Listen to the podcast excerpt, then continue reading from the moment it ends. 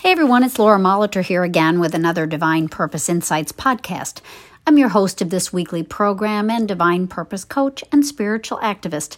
You can find out more about me and what I do at beingfreenow.com. You can subscribe to this podcast and please feel free to share if you like what you hear. My new favorite word is buoyancy speaks to me of a rising up, of not sinking, but even more so of sort of letting the waves, even the ones that might initially scare me a little bit, be the very thing that carries me forward. It's not just staying afloat, but having a confident and freeing feeling of bobbing along, bouncing along by a power that's not my own. The word buoyant includes these definitions tending to float in a fluid, not easily depressed, cheerful, cheering, or invigorating. Even thinking about buoyancy, a kind of free release on the waves, is rather invigorating to me. I read the following quote by Laura Ingalls Wilder, and I found it very astute and helpful. Wilder wrote the Little House on the Prairie children's books about her own childhood growing up with her pioneer family in the Midwest in the mid to late 1800s and the hardships she endured and the lessons she learned along the way. I really loved those books when I was growing up.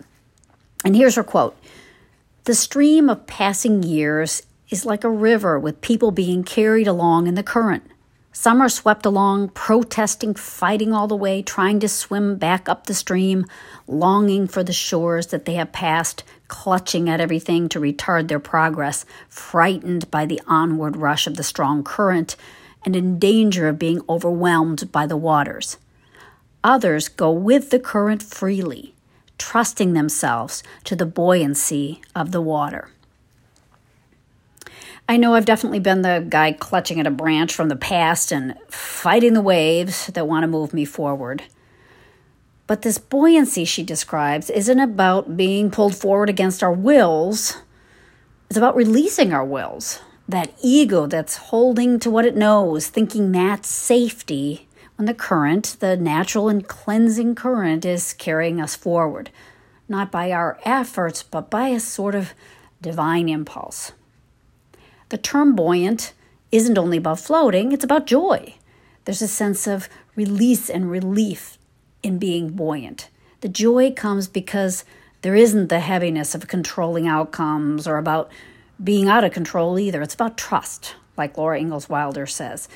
It's about trusting ourselves and the water to be buoyant. It's about knowing that the waters of life are not there to pull us down, but to keep us moving along on the current, forward, experiencing new things, seeing new views along the way. It's also about knowing that we are buoyant. We're naturally able to rise up even when things want to pull us down. We have the ability to come back to the surface and to, to bounce back, to feel ready and even refreshed.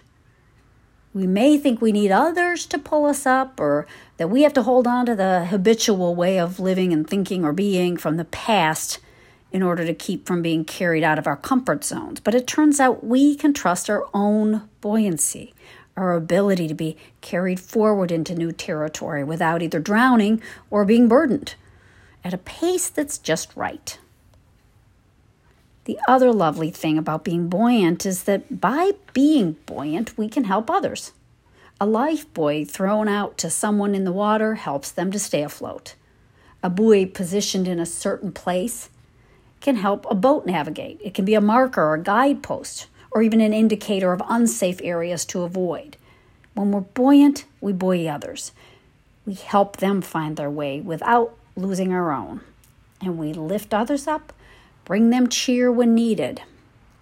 And I know that buoying others up only helps keep me afloat as well. It helps to express that feeling of joy and hope and cheerfulness. I can't help feeling it myself. Here's one more quote that talks about buoyancy from Martin Luther King Jr. Dr. King is always so forthright and also so very full of hope and inspiration. He said, at times, life is hard, as hard as crucible steel. It has its bleak and painful moments. Like the ever flowing water of a river, life has its moments of drought, and its moments of flood. Like the ever changing cycle of the seasons, life has the soothing warmth of the summers and the piercing chill of its winters. But through it all, God walks with us. Never forget that God is able to lift you from the fatigue of despair to the buoyancy of hope and transform dark and desolate valleys into sunlit paths of inner peace. I love that. Dark and desolate valleys turn into sunlit paths of inner peace through that buoyancy of hope that God gives us. He can lift us up from the despair and not only save us from the waves and the darkness, but really bring something transformative and healing, something progressive for our experience. Well, that's all I have for now.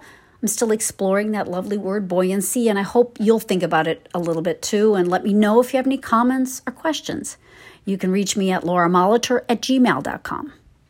Thanks so much for listening, and we'll see you next week.